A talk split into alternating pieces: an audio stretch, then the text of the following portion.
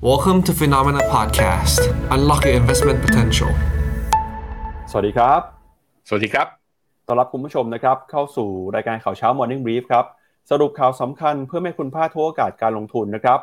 วันศุกร์ที่ 3 มีนาคมอยู่กับเรา 2 คน ผมปั๊บจิรติคันติพะโล และพี่แบงค์ชัยนนท์รักการจันนันท์นะครับ สวัสดีครับพี่แบงค์ครับ สวัสดีครับป้าครับ ครับ วันนี้นะครับเรามาติดตามกันครับกับความเคลื่อนไหวของตลาดหุ้นทั่วโลกนะครับ รวมไปถึงปัจจัยสำคัญที่เกี่ยวข้องกับการลงทุนด้วย เมื่อวานนี้นะครับเราเห็นตลาดหุ้นสหรัฐปรับตัวขึ้นมาได้ ขณะที่ตลาดหุ้นของยุโรปนะครับก็มีการปรับตัวบวกขึ้นมาเช่นกัน แม้ว่าจะมีการรายงานข่าวนะครับเรื่องของเงินเฟ้อยูโรโซนที่ออกมายังคงอยู่สูงกว่าในระดับที่นักวิเคราะห์คาดการณ์ซึ่งเดี๋ยววันนี้นะครับเราจะมาติดตามกัน แล้วก็ช่วงเช้านี้เนี่ยมีตัวเลขเศรษฐกิจสำคัญของหลายประเทศกำลังทยอยประกาศนะครับไม่ว่าจะเป็นเงินเฟ้อของญี่ปุ่น อัตราการว่างงานอัตราการจ้างงาน แล้วก็มีมุมมองของคณะกรรมการเฟดในช่วงนี้นะครับที่หลายคนเนี่ยเริ่มออกมาพูด สนับสนุนครับให้มีการปรับขึ้นอัตราดอกเบี้ยนโยบาย เพื่อเป็นการรับมือกับเงินเฟ้อ อย่างไรก็ตามนะครับ สิ่งที่ทำให้ตลาดเซอร์ไพรส์ในช่วงนี้ก็คือ เริ่มมีคณะกรรมการเฟดบางคนฮะออกมาบอกแล้วนะครับว่า เขาอยากจะให้ธนาคารกลางสหรัฐครับส่งสัญญาณเนี่ยใช้นโยบายการเงินอาจจะชะลอลงไป จากที่มีคณะกรรมการท่านอื่นพูดก่อนหน้านี้บ้างเขาทำให้ตลาดเนี่ยเริ่มกลับมามีความหวังนะครับว่ามีโอกาสความเป็นไปได้ ที่ธนาคารกลางสหรัฐ จะไม่รีบร้อนในการปรับขึ้นอัตราดอกเบี้ย แล้วก็ในช่วงสัปดาห์หน้านะครับเราก็จะเห็นการประชุมกันของธนาคารกลางสำคัญ โดยพองยิ่งอย่างธนาคารกลางของญี่ปุ่นนะครับนอกจากนี้ครับในเอเชียเนี่ยยังมีปัจจัยที่เราจะมาดูกันก็คือเวียดนามครับเวียดนามล่าสุดนะครับได้ประธานธิบดีคนใหม่แล้วฮะเรื่องของนโยบายเศรษฐกิจนโยบายการเมืองเวียดนามจะเป็นอย่างไรนะครับวันนี้เราจะมาดูกันด้วยขณะที่บ้านเราเมื่อวานนี้ ตลาดหุ้นไทยนะครับยังคงปรับตัวลงมาอย่างต่อเนื่อง ตอนนี้กำลังจะลงไปทดสอบ 1,600 จุดแล้วครับพี่แบงค์ ความกังวลหลักๆมาจากตัวเลขการส่งออกครับที่ล่าสุดการส่งออกของเดือนมกราคม ติดลบนะครับติดลบเป็นเดือนแรกของปีเลย แล้วก็เป็นการปรับตัวลงมา 4 เดือนติดต่อกันแล้ว มูลค่าการค้าก็ต่ำสุดในรอบเกือบ1ปีอะ2ปีเลยนะฮะแล้วก็การขาดดุลเนี่ยก็ยังคงปรับตัวสูงขึ้นมาต่อเนื่องหุ้นไทยน่ากังวลนะครับกับการเคลื่อนไหวในช่วงนี้ครับครับผมก็ต้องมาติดตามสถานการณ์กันนะครับ ตอนนี้ตลาดหุ้นเนี่ยเป็นขาขึ้นแบบบูรันมาไอบูมาเก็ตแน่ๆเนี่ยไม่ใช่ไม่ใช่แน่ๆ นะฮะแต่ส่วนว่าจะขึ้นมาได้ขนาดไหน ผมคิดว่ายังจำเป็นที่จะต้องติดตามสถานการณ์ เรื่องของความเห็นของเฟดเรื่องเงินเฟ้อ และตัวเศรษฐกิจในภาพรวม ซึ่งอย่างประเทศไทยเราเนี่ยอย่างที่ป้าบอกไปเลยเดี๋ยวเราไปดูกันนะครับว่า ผ่านมาประมาณ 2 เดือนเนี่ยเศรษฐกิจไทยตัวเลขที่ออกมานั้นทำให้หุ้นไทยดูเหมือนจะมีปัญหาระดับหนึ่งทีเดียวนะครับมาดูกันก่อนนะครับกับความเคลื่อนไหวของตลาดหุ้นสหรัฐเมื่อคืนนี้ครับดัชนีดาวโจนส์ครับมีการปรับตัวบวกขึ้นมาได้ 1%นะครับมาอยู่ที่ระดับ 33,000 จุดครับ แล้วก็ S&P 500 นะครับบวกขึ้นมา 0.76% NASDAQ บวกขึ้นมา 0.7%หุ้นขนาดกลางขนาดเล็กนะครับ Russell Small Cap บวกขึ้นมาได้ 0.19%แล้วก็ Wix Index นะครับกลับลงมาต่ำกว่า 20 จุดอีกครั้ง มาอยู่ที่ระดับ 19.59 จุดครับ เมื่อคืนนี้นะครับมีการเปิดเผยตัวเลขทางเศรษฐกิจที่สำคัญครับก็คือตัวเลขการจ้างงานนอกอัตราการว่างงาน แล้วก็ผู้ขอรับสวัสดิการว่างงานนะครับขออภัยนะครับ โดยตัวเลข jobless claim เนี่ยมีการเปิดเผยนะครับว่าในสัปดาห์ล่าสุดครับ ลดลงมา 2,000 รายครับ สู่ระดับ 190,000 รายนะครับ ก็สวนทางกับที่นักวิเคราะห์คาดการไว้ว่าจะเพิ่มขึ้น แล้วก็ตัวเลขผู้ที่ขอรับสวัสดิการว่างงานต่อเนื่องติดต่อกันนะครับก็ค่อยๆ ปรับตัวลงมานะครับ โดยเราจะเห็นนะครับว่าตอนนี้เศรษฐกิจสหรัฐอเมริกา มีการจ้างงานเติบโตมากขึ้นอย่างต่อเนื่อง อัตราการว่างงานก็ต่ำนะครับ อัตราการจ้างงานนอกภาคการเกษตรยังคงปรับตัวสูงขึ้น แล้วก็ใน ช่วงวันนี้นะครับก็จะมีการเปิดเผยตัวเลขเศรษฐกิจที่สำคัญด้วยนะครับพี่แบงค์ขณะที่เรื่องของการประกาศผลประกอบการของบริษัทจดทะเบียนนะครับพาคุณผู้ชมไปดูหน่อยครับก็สัปดาห์นี้นะครับเป็นสัปดาห์ที่มีการประกาศหุ้นในกลุ่มค้าปลีกนะครับไม่ว่าจะเป็นหุ้นของ Best Buy เมื่อวานนี้นะครับออกมาผลประกอบการสูงกว่าคาดครับกำไรต่อหุ้นอยู่ที่2เหรียญ61 เซนสูงกว่าที่นักวิเคราะห์คาดไว้ว่าจะอยู่ที่ระดับ2เหรียญ11 เซนแล้วก็บริษัทก็มีรายได้เพิ่มขึ้นมานะครับขณะที่เมซิสก็เป็นหุ้นค้าปลีกหนึ่งตัวนะครับ เป็นห้างสรรพสินค้ารายใหญ่ของสหรัฐ มีการรายงานตัวเลขกำไรสูงกว่าคาดเช่นกันออกมาอยู่ที่1เหรียญ71 เซนต์ต่อหุ้นครับ ตลาดคาดไว้1เหรียญ57 เซนต์ต่อหุ้น ก็จะเห็นนะครับว่าความเคลื่อนไหวในรอบนี้เนี่ยมีการปรับตัวบวกขึ้นมาได้ ค่อนข้างจะดีทีเดียวนะครับสำหรับหุ้นในกลุ่มค้าปลีกครับ อันนี้ก็เป็นความเคลื่อนไหวของตลาดหุ้นสหรัฐเมื่อคืนนี้ครับ ไปดูตัวดัชนีตลาดหุ้นในภาพสัญญาณทางเทคนิคครับ มีความรอดตายเบาๆพี่ปั๊บเพราะว่าเทคนิคอลคอเราเนี่ย เราใช้แนวรับเส้นค่าเฉลี่ย 200 วันของดัชนี S&P 500 เป็นจุดในการตัดสินใจว่าจำเป็นที่จะต้อง stop loss หรือไม่นะครับ ปรากฏว่าเมื่อวานนี้ลงไปทดสอบตอนช่วงเปิดตลาดมานั้น ตลาดหุ้นสหรัฐมีการปรับตัวลงมา แล้วทดสอบเส้นค่าเฉลี่ย 100 วันอะ200 วันที่ 3,940 แต่สามารถที่จะดีดกลับขึ้นมาได้นะครับ ปิดบวกไป 30 จุด หรือคิดเป็น 0.76%ก็แปลว่าขาลงหรือการ stop loss ยังรอต่อไปครับ แนวต้านแนวรับเส้นค่าเฉลี่ย 200 วันยังทำงานได้ดี ในขณะที่พอเส้นค่าเฉลี่ย 200 วันของ S&P 500 ทะลุผ่านขึ้นมาได้ NASDAQ ก็ได้ดีดขึ้นมาเหนือเส้นค่าเฉลี่ย 200 วันตามขึ้นมาด้วย แต่ NASDAQ เมื่อวานนี้เนี่ยเมื่อคืนนี้บวกน้อยกว่า S&P 500 นะ ไปดูในหุ้น Big Tech กันว่าใครเป็นยังไงกันบ้าง ก็จะพบว่านะครับตัวที่บวกได้แรงๆ เมื่อคืนนี้เนี่ยก็จะมี Intel บวกได้ 3.4% AMD บวกได้ 2.7% Google บวกได้ 1.9 แล้วก็ Microsoft บวกได้ 1.9%แต่เห็นอยู่ตัวหนึ่งนะฮะ เดี๋ยวเราพาไปดูกันอีกทีหนึ่งเทสลาครับ เมื่อวานนี้มีการปรับตัวลงมา 7%ทีเดียวแล้วก็ปิดที่ราคาลบ 5.8 นะครับ ไปดูที่ตัว Wix Index ครับครับ Wix Index หลังจากที่ดีดทะลุขึ้นไปเกิน 20 จุด ตั้งแต่วันที่ 16 กุมภาตอนนี้ย่อกลับลงมาต่ำกว่า 20 แล้ว 20 เนี่ยเป็นเขาเรียกว่าเป็นเส้นจิตวิทยานะ เป็นข้ามเส้นนี้ขึ้นไป แปลว่าตลาดอยู่ในโหมดความกลัว ต่ำกว่าเส้นนี้ลงมา แปลว่าตลาดกลับมาอยู่ในโหมด risk on หรือเปิดรับความเสี่ยง อันนี้ก็เป็นข้อดีข้อหนึ่งที่เราเห็นว่า การปรับฐานรุนแรงของทางฝั่งตลาดหุ้นสหรัฐอาจจะยังไม่เกิดมากแต่ขึ้นได้แรงหรือเปล่านั่นแหละก็อย่างที่บอกไปเรื่องเงินเฟ้อเรื่องการขึ้นดอกเบี้ยยังเป็นปัจจัยที่กดดันตลาดอยู่นะครับ ตัวดอลลาร์อินเด็กซ์ครับต่ำกว่าร้อยห้าตอนนี้อยู่ที่ร้อยสี่จุดแปดเมื่อวานนี้ดีดกลับขึ้นไปทะลุร้อยห้าขึ้นไปอีกครั้งหนึ่งแต่ว่าเช้านี้ก็คือมีแรงย่อกลับลงมานะครับ ตัวบอลยูสิบปีสหรัฐครับบอลยูสิบปีสหรัฐอยู่ที่ 4.06%นต์นะตอนนี้ก็ยืนเหนือระดับ 4%เป็นที่เรียบร้อย ในขณะที่บอลยู2ปีตอนนี้อยู่ที่ 4.89 โดยที่เมื่อวานนี้จริงๆ แล้วจุดสูงสุดของบอลยู ตัว 2 ปีนะอยู่ที่ 4.94 ดูแล้วอีกแป๊บหนึ่งครับ อีกไม่นานบอลยู2ปีอาจจะทะลุขึ้นไปที่ 5%ซึ่งจะทำให้ inverted yield curve นั้นถ่างหรือว่าติดลบมากขึ้น สิ่งนี้ก็เป็นindicator ตัวหนึ่งที่สะท้อนว่าเศรษฐกิจอเมริกาจะมีโอกาส recession ใน 12-24 เดือนข้างหน้า เพราะนั้นยังจำเป็นต้องระมัดระวังนะครับครับก็พาคุณผู้ชมไปดูตัวเลขนะครับของแผนที่หุ้นหน่อยครับ อย่างที่บอกไปว่าเมื่อวานนี้ ตลาดหุ้นสหรัฐ บวกได้ครับ ส่วนใหญ่ก็บวกขึ้นมาได้ดีนะครับ แต่มีหุ้นบางตัวที่ติดลบหนึ่งในนั้นก็คือหุ้นของเท s l a ครับ เมื่อวานนี้เท สลา เนี่ยปรับตัวลงไป 5.85%โดยมีบางช่วงบางตอนนะครับ ราคาหุ้นก็ร่วงไปมากกว่า 7%เลยทีเดียวครับ เกิดอะไรขึ้นกับหุ้นของเท s l a นะครับ เดี๋ยวเรามาดูกันหน่อยฮะ เมื่อวานนี้นะครับ เรารายงานขายคุณผู้ชมทราบไปว่าเท s l a เนี่ยเขามีการจัดงานใหญ่ที่ชื่อว่า Tesla, เอ่อ Tesla Investor Day 2023 นะครับ โดยสาเหตุสำคัญที่ทำให้ตลาดผิดหวังกับงานวันก่อนหน้านี้ก็คือ การเปิดตัวนโยบายของ Tesla ที่เรียกว่า Master Plan 3เนี่ยนะครับไม่ได้มีการกล่าวอ้างถึงรถยนต์รุ่นใหม่ที่ตลาดคาดหวังว่าจะมีการเปิดตัวนะครับก็คือรถยนต์รุ่นใหม่ที่มีราคาถูกนะทำให้ราคาหุ้นนะครับเมื่อวานนี้พอเปิดมาเนี่ยก็ปรับตัวลงมาอย่างรุนแรงทีเดียวครับมากกว่า 7%ซึ่งก็เป็นการสุดตัวหนักที่สุดนะครับตั้งแต่ต้นปีเป็นต้นมาครับมูลค่าตลาดก็หายไป กว่า 40,000 ล้านดอลลาร์สหรัฐนะครับ โดยการจัดงาน Investor Day 2023 ที่เมืองออสตินที่เท็กซัสในวันก่อนหน้านี้นะครับ คุณอีลอน มัสครับก็ออกมาบอกด้วยนะครับว่า Master Plan 3 เนี่ยจะระบุถึงวิสัยทัศน์แล้วก็ความสำเร็จนะครับ พร้อมกับเปิดเผย แนวทางการขยายธุรกิจในระยะยาว ไม่ว่าจะเป็นนะครับเรื่องของการปรับปรุงรถรุ่นใหม่ ๆ แล้วก็ใช้เทคโนโลยีใหม่นะครับรวมไปถึงการเอาธุรกิจนะครับเรื่องของพลังงานความร้อนมาผลิตพลังงานจะมันเป็นแผนใหม่ของเทสลาด้วย อย่างไรก็ดีครับงานนี้เนี่ยจัดขึ้นเป็นเวลา 3 ชั่วโมง สิ่งที่นักลงทุนรอก็คือการเปิดตัวราคารถยนต์ที่เป็นรุ่นราคาถูกนะครับนักลงทุนผิดหวังครับที่คุณอีลอนมัสก์ไม่ได้พูดถึงรถยนต์รุ่นโมเดล2นะครับซึ่งเป็นรถยนต์รุ่นราคาถูกที่ถูกตลาดจับตา โดยคาดว่าจะมีราคาต่ำกว่า 30,000 ดอลลาร์ซึ่งจะช่วยให้เทสลานะครับสามารถแข่งขันกับรถยนต์ไฟฟ้าค่ายอื่นได้ ซึ่งทางนักวิเคราะห์ก็บอกนะครับว่ารถยนต์รุ่นที่ถูกที่สุดของเท s l a ตอนนี้เนี่ยคือโมเดล3ครับแต่ก็มีราคาสูงถึงกว่า 43,000 ดอลลาร์ ขณะที่รถยนต์ไฟฟ้าถึง 7 รุ่นจากค่ายอื่น มีราคาถูกกว่านี้มากเลยนะครับ ก็นำให้ตอนนี้เนี่ยเทสลากำลังสูญเสียความได้เปรียบในการแข่งขันเรื่องของราคาครับพี่แมนอือฮึอะไปดูราคาเทสลาครับ ความผิดหวังของนักลงทุนทำให้เทสลาลงมาเทรดต่ำกว่า 200 เหรียญนนะครับ ตอนนี้อยู่ที่หนึ่งร้อยเก้าสิบจุดเก้าเหรียญต่อหุ้น ปรับตัวลงมาต่ำกว่าเส้นค่าเฉลี่ยยี่สิบวัน MACD นั้นเป็นเซลล์สัญญาณมาตั้งแต่ เมื่อวันพุธที่ 22 กุมภา RSI อยู่ที่ระดับประมาณ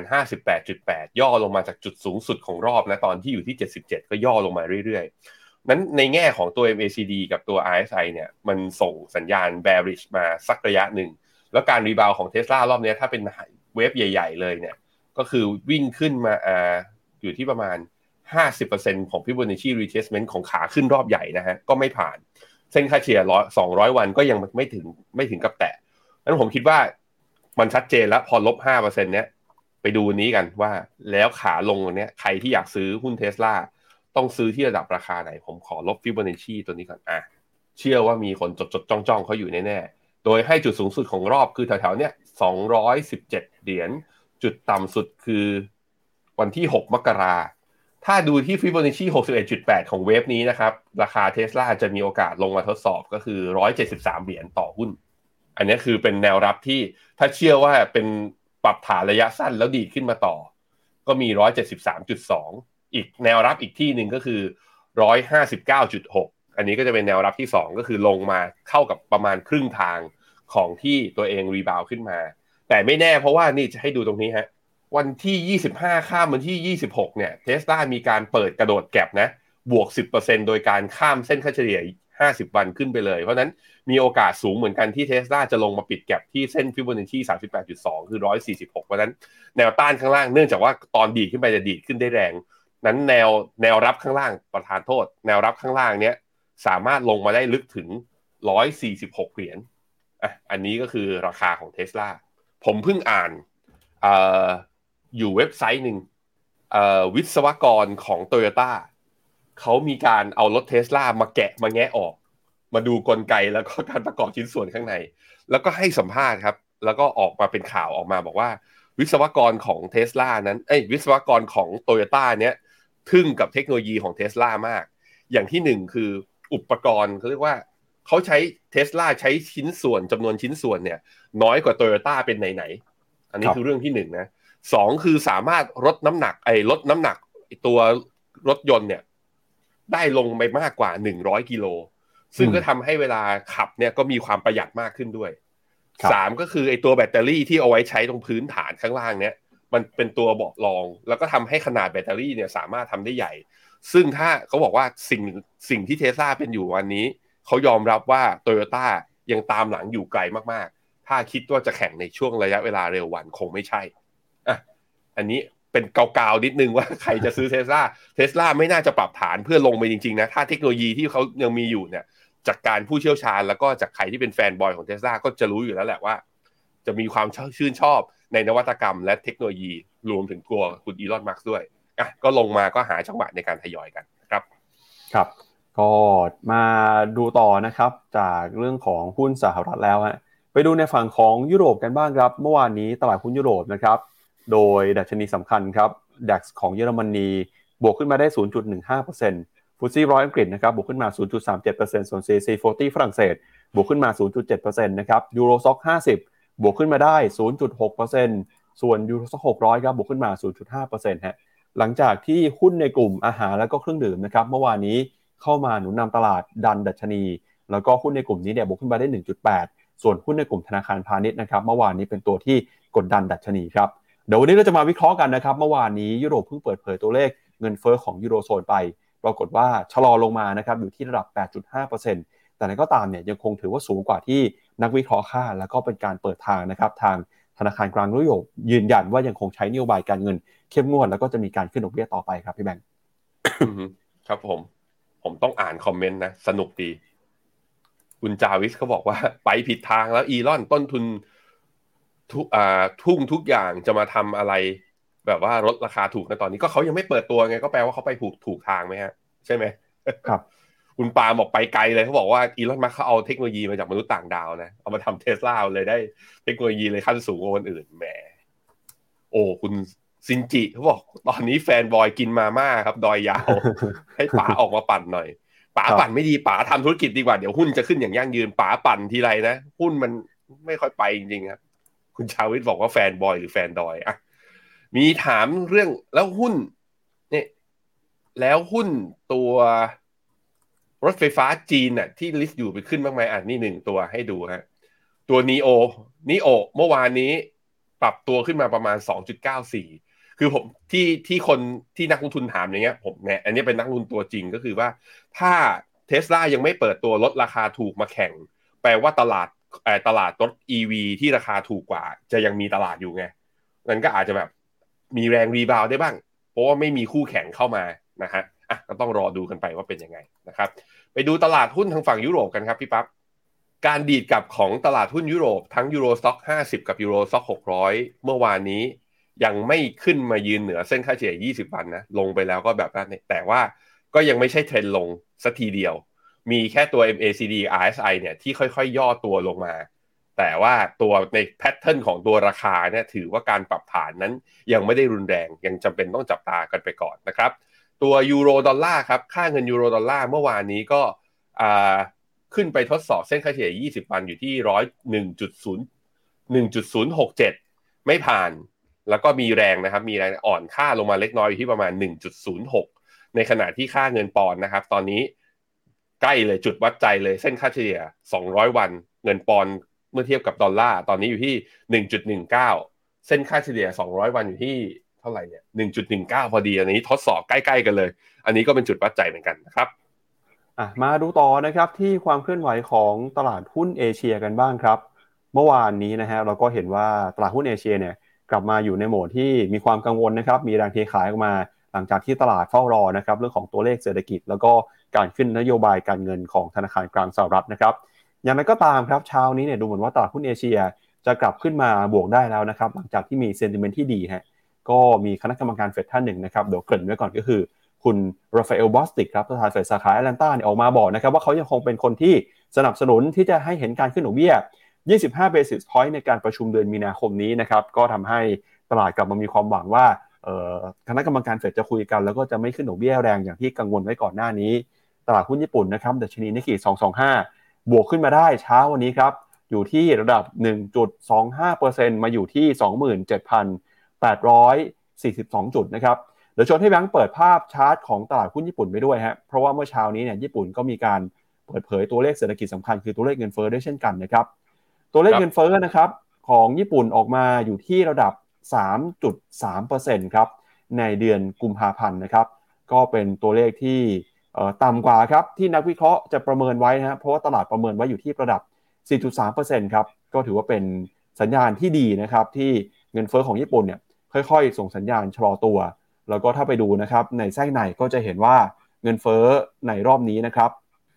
การปรับตัวขึ้นมาของราคาสินค้าต่างๆเนี่ยก็จะเห็นว่าออราคาก็ค่อยๆชะลอลงมาจากช่วงก่อนหน้านี้ด้วย เงินเยนนะครับก็มีการอ่อนค่าไปแต่ระดับ 136 เยนต่อดอลลาร์สหรัฐ แล้วก็ตอนนี้นะครับอัตราการว่างงานของญี่ปุ่น ปรับตัวลงมาแล้วครับอัตราการว่างงานเดือนมกราคมมาอยู่ที่ระดับ 2.4%ฮะก็ต่ำลงมาจากนักวิเคราะห์คาดการณ์ไว้ระดับ 2.5%นะครับแล้วก็ถือว่าเป็นสัญญาณว่าธุรกิจของญี่ปุ่นครับเริ่มกลับมาจ้างงานกันอีกครั้งหนึ่งแล้ว แต่เป็นตัวเลขที่ต่ำที่สุดนะครับตั้งแต่เดือนกุมภาพันธ์ ปี 2020 เลยทีเดียวฮะเดี๋ยวเราไปดูเทรนตลาดนะครับดูตลาดหุ้นญี่ปุ่นก่อนครับพี่แบงค์อะผมให้ดู TOPIXฮะตัว TOPIX เนี่ย วิ่งสวยนะ ต้องไปวัดกันครับก็ที่ high เดิมวันที่ 24 พฤศจิกาเนี่ย อยู่ที่ 2023 เนี่ยโทปิกส์จะขึ้นไปแล้วสามารถทะลุขึ้นไปได้หรือเปล่า เช้านี้บวกต่ออีก 1%นะครับ ตัวนี้เคอีฮะกำลังทำกำลังจะทำจุดสูงสุดใหม่ของปีนี้ ถ้าปิดที่ราคาตรงนี้นะ ถ้าปิดที่ระดับนี้นี่คือ นี่คือนิวไฮของปี 2023 เลย ไอตอนย่อของตอนเดือนมกราเนี่ย ย่อลงมาหลุดเส้นค่าเฉลี่ย 200 วัน ปรากฏว่าเอาคืนครับตลาดแล้วก็เนี่ยมีเรื่องตัวเลขตัวเลขเงินเฟอ้อที่อ่อนกว่าคาดแปลว่า ตลาดก็อาจจะคาดหวังว่า ถึงแม้ว่าจะได้คุณอูเอดะซึ่งเป็นผู้ว่าธนาคารกลางคนใหม่เข้ามา และแกมีความเหี่ยวในแง่ของการสัมภาษณ์ในอดีตที่ผ่านมา แต่คงจะไม่ทำนโยบายการเงินตึงตัวในเร็ววัน เพราะว่าเงินเฟ้อยังไม่ใช่ปัญหาตลาดมีความหวังรีบาวขึ้นมาปุ๊บ โอกาสที่จะขึ้นไปแถวแถวฟิบโบนัชชี61.8 golden ratio ตรง 28,400 ก็มีอยู่ อยู่ที่ว่าเนี่ยสองตัวนี้นะ TOPIX ต้องทำ new high ถ้า TOPIX ทำ new high ทะลุขึ้นไปได้นิกเคอิก็มีความหวัง upside ข้างบนอีกประมาณ 3-4%ใครที่เข้าตามผมมาตั้งแต่ตอนนั้นน่ะยังไม่ได้ขายนะ ยังมีความหวังในการลุ้นกันอยู่ก็ไหนลองยกมือลองกันมาหน่อยว่าใครยังถือหุ้นญี่ปุ่นอยู่บ้าง แต่ผมบอกไปแล้วนะ ผมไปแล้วผมลดพอร์ต take profit กันออกไปก่อนแล้ว เห็นอย่างนี้ก็แหมอาจจะเสียดายแต่ผมก็ทำตามระบบครับ ก็คือพอมันหลุดเส้นค่าเฉลี่ย 200 วันมาก็ออกไปก่อนนะครับ ครับก็อย่างไรก็ตามนะครับ มีสิ่งที่อยากให้คุณผู้ชมระมัดระวังกันกับตลาดหุ้นญี่ปุ่นในช่วงนี้ ก็คือสถานการณ์นะครับ เรื่องของต้นทุนราคาสินค้า แล้วก็ผลประกอบการของบริษัทญี่ปุ่นฮะมีการเปิดเผยนะครับจากรัฐบาลญี่ปุ่นครับออกมาระบุนะครับว่าในรอบล่าสุดเนี่ย กำไรก่อนหักภาษีของบริษัทญี่ปุ่นนะครับปรับตัวลงไป 2.8%ในไตรมาสที่ผ่านมานะครับก็คือไตรมาส 4 ของปี 2022 ครับซึ่งเป็นการปรับตัวลงมาครั้งแรกในรอบ 8 ไตรมาสครับเนื่องจากได้รับผลกระทบจากต้นทุนพลังงาน แล้วก็วัตถุดิบที่สูงขึ้นนะครับโดยตอนนี้เนี่ยบริษัทในญี่ปุ่นครับต้องรับมือกันกับต้นทุนเคมีพันปิโตรเลียมแล้วก็ถ่านหินนะครับโดยบริษัทเหล่านี้ไม่สามารถผักภาระต้นทุนนี้ไปให้กับผู้บริโภคได้ทั้งหมดนะครับ อย่างไรก็ดีครับกำไรก่อนหักภาษีของญี่ปุ่นเนี่ยถ้ารวมทุกภาคส่วนอยู่ที่ระดับ 22.38 ล้านล้านเยนนะครับซึ่งก็ถือว่าเป็นอันดับที่สูงที่สุดนะครับอันดับที่ 2สำหรับไตรมาสที่ 4 โดยได้แรงหนุนมาจากการฟื้นตัวของเศรษฐกิจ หลังจากมีการเปิดเมืองเปิดประเทศนะครับของญี่ปุ่น แล้วก็ได้อานิสงส์ครับจากเรื่องของการท่องเที่ยว จากนักท่องเที่ยวต่างชาติที่เดินทางเข้ามาญี่ปุ่นในช่วงก่อนหน้านี้ด้วยนะครับก็ถือว่ายังเป็นปัจจัยที่ต้องระมัดระวังกันอยู่นะครับทั้งเรื่องของต้นทุนราคาสินค้าผลประกอบการของบริษัท แล้วก็นโยบายการเงินของญี่ปุ่นนะครับที่จะมีความผันผวนมากขึ้นต่อไป ถ้าว่ามีการเปลี่ยนตัวผู้ว่า BOJ ครับพี่แบงค์ญี่ปุ่นไปแล้วนะครับ พาไปดูต่อฮะที่ตลาดหุ้นของออสเตรเลียกับนิวซีแลนด์หน่อยครับ เช้านี้นะครับเปิดมาซื้อขายในทิศทางผสมผสานนะครับออสเตรเลียบวกขึ้นมา 0.4%นิวซีแลนด์ติดลบไป 0.4%ฮะส่วนเซี่ยงไฮ้นะครับวันนี้เปิดมาเช้านี้เปิดมาแล้วนะครับบวกได้ 0.12%แต่เมื่อวานนี้ยังติดลบอยู่นะครับแล้วก็ฮั่งเส็งของฮ่องกงครับปรับตัวลงไป 0.92%ครับขณะที่ Weighted ไต้หวันนะครับบวกขึ้นมา 0.6%นะฮะเดี๋ยวชวนพี่แบงค์ไปดูตลาดหุ้นในฝั่งของเอเชียก่อนก่อนที่จะมาดู SET Index หุ้นไทยครับ ครับผมคอสปีเกาหลีเช้านี้บวกอยู่ 0.04ฮั่งเส็งเปิดมาแล้วฮะในระหว่างที่เราคุยกันฮั่งเส็งโอ้โหหล่อทีเดียวพี่ปั๊บเปิดมาบวก 1.34%เดินหน้าไปต่อ ปิดที่ระดับราคานี้มีลุ้นว่า MACD ในกราฟรายวันจะตัดเป็น buy signal ซึ่งถ้าเป็น buy signal นะ กาวหน่อยขอกาวหน่อยนี่เราหวังอัพไซด์ถ้าไฮเดิมนะฮะ จากจุดระดับตรงนี้ไฮเดิมก็ โอ้ยบวกได้แปดเก้าเก้าเปอร์เซ็นต์อะ ทุกคน ใครยังไม่มีของ ใครยังไม่มีจีน ถามเฉยๆจะซื้อแล้วแต่นะเพราะมันก็สูงระดับหนึ่งจากที่รีบาวขึ้นมา แต่ผมว่าถ้าใครมองจีนระยะยาวเนี่ย น่าสนใจ CSI 300 ครับ เมื่อวานนี้ลบ 0.22 แต่หางเสงบวกแบบนี้ก็แปลว่าตัวเองก็น่าจะกลับขึ้นมาอยู่ใน up trend channel ที่ผมลากไว้เนี่ยเนี่ยโซนน้ำเงินเนี่ยน่าจะกลับมาอยู่ ซึ่งก็แปลว่าเป็นทิศทางเชิงบวกนะลุ้นกันต่อไป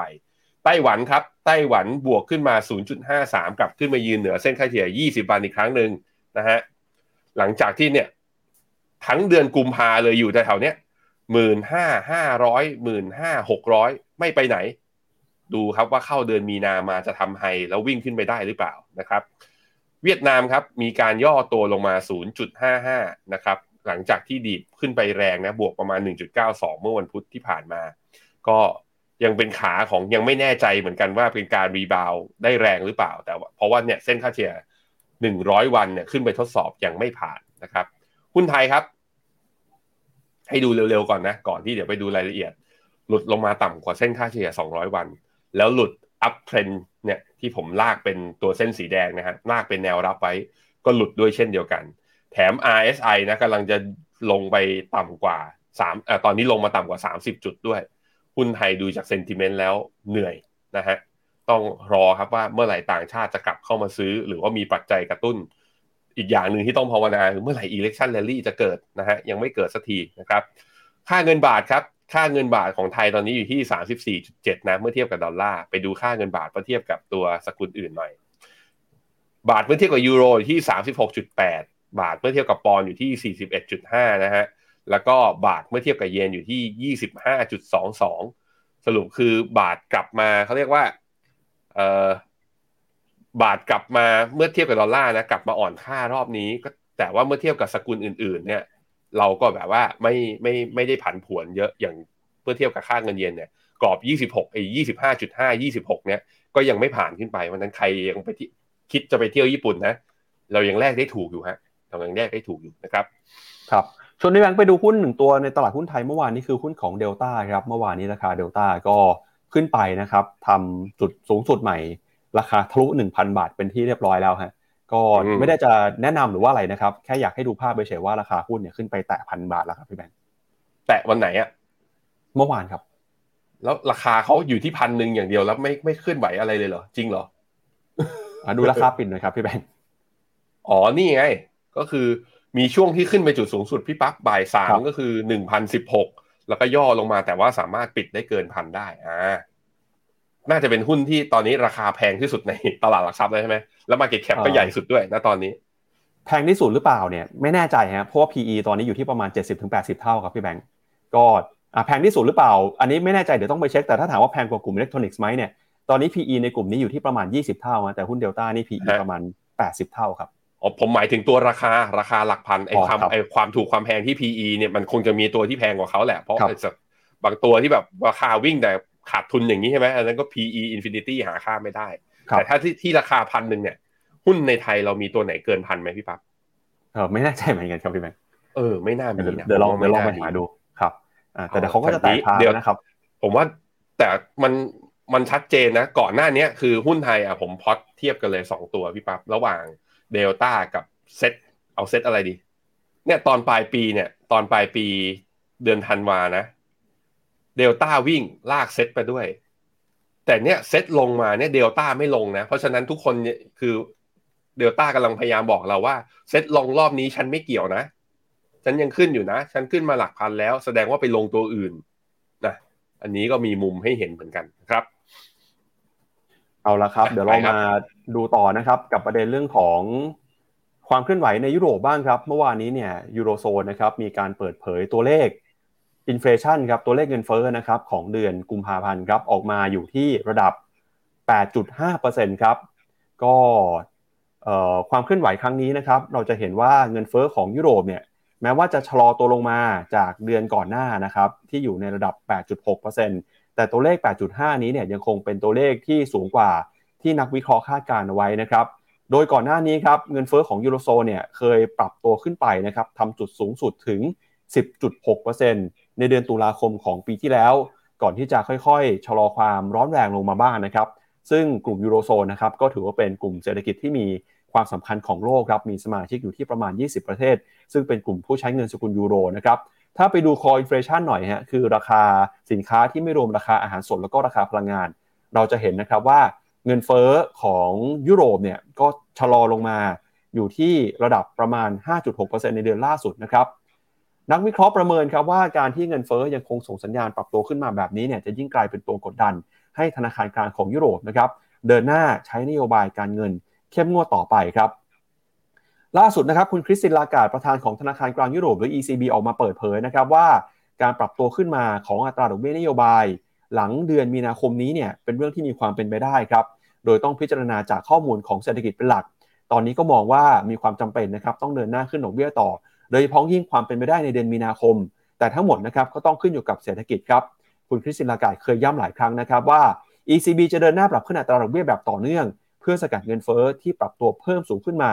ในยูโรโซนครับถ้าเราไปดูข้อมูลเนี่ยเราก็จะเห็นนะครับว่าตัวเลขเงินเฟ้อที่ออกมาระดับ 8%กว่าเนี่ยยังคงเป็นตัวเลขที่สูงกว่าเป้าหมายของธนาคารกลางยุโรปนะครับธนาคารกลางยุโรปตั้งเป้าครับเงินเฟ้ออยู่ที่ 2%เป็น t a r g e t ครับ แต่ออกมาจริงเนี่ยตอนนี้ 8.5 แม้ว่าจะชะลอลงมาจาก 10 นะฮะ แต่ก็ยังคงอยู่สูงกว่าระดับที่ตั้งใจไว้อยู่เยอะเลยฮะ แล้วก็เงินเฟ้อทั่วไปนะครับอยู่ที่ 5.6%ครับพี่แบงค์ถ้าไปดูนะครับเราก็จะเห็นว่าในช่วงปีที่ผ่านมาราคาสินค้าในหมวดต่างๆนะครับมีการเดินหน้าปรับตัวขึ้นมาอย่างต่อเนื่อง โดยพ้องยิ่งครับสินค้าในหมวดอาหารแล้วก็พลังงาน นั่นก็เลยเป็นที่มานะครับว่าทำไมพอเป็นเงินเฟ้อพื้นฐานที่ไม่รวมหมวดอาหารพลังงานเนี่ยเหลือเพียงแค่ 5.6 แต่ถ้ารวมอาหารพลังงานนี่เป็น 8.5 เลยนะครับ แล้วเราก็จะเห็นนะครับว่า หลายประเทศในยุโรปครับยังคงมีอัตราเงินเฟ้อที่สูงอยู่ อย่างในเดือนล่าสุดเนี่ยนะครับประเทศขนาดใหญ่ในยูโรโซนอย่างเยอรมนีเนี่ยเงินเฟ้อสูงถึงกว่า 9.3%แล้วก็มีบางประเทศนะครับเงินเฟ้อเนี่ยทะลุเป็นเลข 2 หลักเลยทีเดียว ไม่ว่าจะเป็นเอสโตเนียนะครับ17%โครเอเชีย 11%ลัตเวีย ลิทัวเนีย แล้วก็มีออสเตรียเนี่ย 10%สโลวาเกีย 15%นะฮะ ก็จะเห็นว่าเงินเฟ้อในยุโรปเนี่ยขึ้นลงไม่เท่ากัน บางประเทศเยอะ บางประเทศน้อยนะครับ แต่ดูภาพรวมทั้งภูมิภาคเนี่ยยูโรโซนนะฮะ จะเห็นว่าระดับ 10%เนี่ยมีหลายประเทศเลยครับ แล้วก็น่ากังวลมาก อย่างประเทศที่มีเศรษฐกิจขนาดใหญ่นะครับ ไม่ว่าจะเป็นเเยอรมนีนะครับ อย่างที่บอกไป 9.3%ฝรั่งเศสนะครับ 7.2 สเปน 6.1 อิตาลี 9.9 นะครับ ก็เป็นความน่ากังวลครับพี่แบงก์กับสถานการณ์เงินเฟอ้อของยูโรโซนในช่วงนี้นะครับเดี๋ยวถ้าเราไปดูหน่อยฮะผลสำรวจนะครับที่มองความคาดหวังเรื่องของเงินเฟอ้อนะครับตลาดก็ประเมินว่าเงินเฟอ้อเนี่ยอาจจะค่อยๆ ปรับตัวลงมานะครับน่าจะผ่านจุดที่สูงที่สุดไปแล้ว ในช่วงของปลายปี 2022 คือเดือนตุลาที่ขึ้นไปมากกว่า 10%แล้วก็ปีนี้เนี่ยน่าจะค่อยๆ ปรับตัวลงมาอยู่ในระดับประมาณ 6-7%นะครับอะตอนนี้ลงมา8แล้วฮะในช่วงเวลาที่เหลือของปีเนี่ย ยังรอได้นะครับ แล้วก็ตอนนี้มุมมองของนักวิเคราะห์นะครับต่อการใช้นโยบายการเงินของธนาคารกลางยุโรป ก็คาดหวังนะครับว่าจะเห็นการขึ้นดอกเบี้ยอีกการประชุมครั้งถัดไปนะครับ ตอนนี้ดอกเบี้ยก็ค่อยๆขึ้นมาแต่ระดับ 4%แล้วครับพี่แบงค์ตอนนี้ดอกเบี้ยนโยบายเขาอยู่ที่ 3%จะขึ้นไปที่ 4 ก็คือขึ้นได้อีกเท่าไหร่โอ้โหร้อยร้อยเบสิสพอยต์นะครับ ถ้าดูจากตัวสัญญาณเงินเฟ้อพี่ปับ๊บตัวเงินเฟ้อของออเมริกาเนี่ยอยู่ที่ 6 จะขึ้นดอกเบี้ยเนี่ยตลาดคาดหวังว่าจะขึ้นไปแถวแถว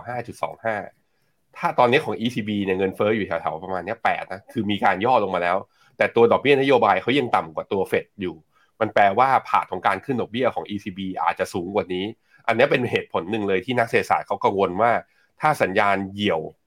สัญญาณเหี่ยวมันยังเป็นแบบนี้อยู่ มันจะทำให้เขาเรียกว่าเกิดโอมีความเป็นไปได้ที่จะเกิด recession ที่มากขึ้นนะครับ จริง ๆ ผมมีสไลด์ ผมมีหน้าของ Financial Times เปิดไม่ทัน เอาเป็นว่า Financial Times มีการ break component ออกมาว่าไอตัวเงินเฟอ้อที่เอาไอที่ยุโรปเนี่ยออกมาเนี่ยภาพที่เป็นแท่งๆเลยนะเป็นยังไงบ้างก็ต้องบอกว่า ตัวที่ทำให้สัญญาณตัวเงินเฟอ้อปักปับเปิดไปที่กราฟเงินเฟอ้อหน้าห้าหน้าห้าหน้าห้าครับ จาก10%ลงมา8.5เนี่ยที่ลงมาเร็วเนี่ยลงมาเร็วตัวเดียวเลยคือ สินค้าหมวดพลังงานหรือ energy นะครับ ส่วนตัวอื่นๆเนี่ย ลดเหมือนกันไหม พวกราคาอาหาร ราคาสินค้าและบริการอื่นๆ ลดเหมือนกัน แต่ลดไม่เยอะก็เลยเป็นสาเหตุให้ตัว core inflation และหรือเงินเฟอ้อพื้นฐาน ที่ไม่รวมอาหารและพลังงานเนี่ยยังปรับตัวสูงขึ้นอยู่ ปัญหาความท้าทายของทางเงินเฟอ้อทางฝั่งยุโรปคล้ายๆ เลยหรือภาพคล้าย ๆ กับตัวอเมริกาเลยคือ ตัว core inflation เนี่ยไม่ลง พอมันยังไม่ลงมันแปลว่าผู้กำหนดนโยบายจะยังส่งสัญญาณขึ้นดอกเบี้ยแบบจริงจัง เมื่อยังขึ้นดอกเบี้ยแบบจริงจังอยู่แบบนี้ตลาดหุ้นจะไปต่อ ควรจะไปลำบากใช่ไหมล่ะ เพราะว่าตัวดอกเบี้ยหรือว่า risk ถือว่าเป็น risk free rate หรือว่าอัตราดอกเบี้ยที่ไร้ความเสี่ยง เวลาเราคำนวณใน financial model เพื่อหา valuation ตัวนี้ยิ่งมาก มันแปลว่า valuation จะของหุ้น หรือตัวดัชนีเนี่ยจะถูกปรับลดลงนะฮะ อันนี้ก็เป็นสิ่งที่ต้องจับตาดูกันต่อไป เพราะนั้นย้ำนะว่าหุ้นยุโรปถึงแม้จะยังไม่ลงแต่ในมุมมองของฟิโนเมนาของเราเราแนะนำว่าลดพอร์ตหรือว่าหลีกเลี่ยงไปก่อนนะครับ พี่ปั๊บปิดไมค์อยู่ มาดูความคาดหวังของตลาดหน่อยครับว่าเป็นยังไงบ้างครับพี่แบงค์เรื่องของอัตราดอกเบี้ยนโยบายนะครับว่าอัตราดอกเบี้ยนโยบายของภาคพื้นในยุโรปเนี่ยจะขึ้นไปถึงไหนนะครับอะของยุโรปตอนนี้อยู่ที่สามเปอร์เซ็นตลาดคาดหวังว่าน่าจะดีขึ้นไปแถวประมาณสี่เปอร์เซ็นส่วนอเมริกาตอนนี้อยู่ที่สี่จุดห้าถึงสี่จุดเจ็ดห้าค่ากลางก็คือแถวๆนี้ครับสี่จุดห้าแปดก็ตลาดก็คาดว่าน่าจะขึ้นไปแถวๆประมาณ 5.25 นะครับ มี BOE ครับอยู่ที่ 4 ตลาดก็คาดการว่าน่าจะขึ้นไปแถวๆระดับประมาณ 5% จะมีก็แค่ญี่ปุ่นเนี่ยแหละฮะที่พอเงินเฟ้อออกมาแล้วต่ำกว่าคาดนะก็เราน่าจะยังเห็นนโยบายตัวดอกเบี้ยของญี่ปุ่นนั้นกดต่ำกว่าระดับ 0%อยู่ที่ลบ 0.1 แบบนี้ไปยาวๆเลยนะครับ ครับ ก่อนที่จะไปดูข่าวเรื่องของธนาคารกลางสหรัฐนะครับ เรามีคลิปไฮไลท์ของรายการที่ออกวันเสาร์นี้มาคุณผู้ชมดูฮะวันเสาร์นี้นะครับรายการ Mr. Messenger Walk ครับก็เป็นรายการใหม่ของเรานะครับที่แบงค์เนี่ยจะพาคุณผู้ชมฮะออกไปเดินทางท่องเที่ยวไปพบปะกับ นักลงทุนแล้วก็ผู้เชี่ยวชาญด้านเศรษฐกิจนะครับ เพื่อไปหาโอกาสหามุมมองด้านการลงทุนเพิ่มเติม แล้วก็รายการในวันเสาร์นี้นะครับจะออกประมาณหนึ่งทุ่มตรงฮะจะเป็นการไปทำบุญฮะแต่จะเป็นการทำบุญลักษณะไหน แล้วจะทำบุญและเกี่ยวข้องกับการลงทุนยังไงเดี๋ยวชวนคุณผู้ชมไปดูไฮไลท์หน่อยครับ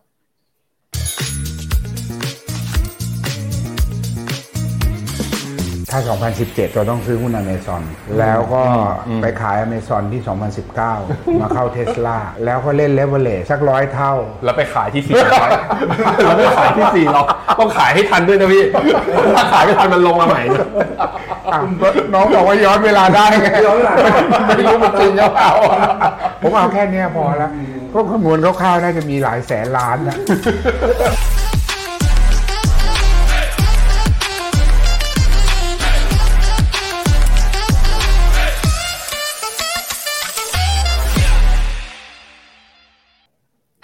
ก็รายการ Mr. Messenger นะครับ วันพรุ่งนี้ครับพี่แบงค์จะพาคุณผู้ชมไปไหว้พระทำบุญกับเสียป๋องวัชระแก้วสว่าง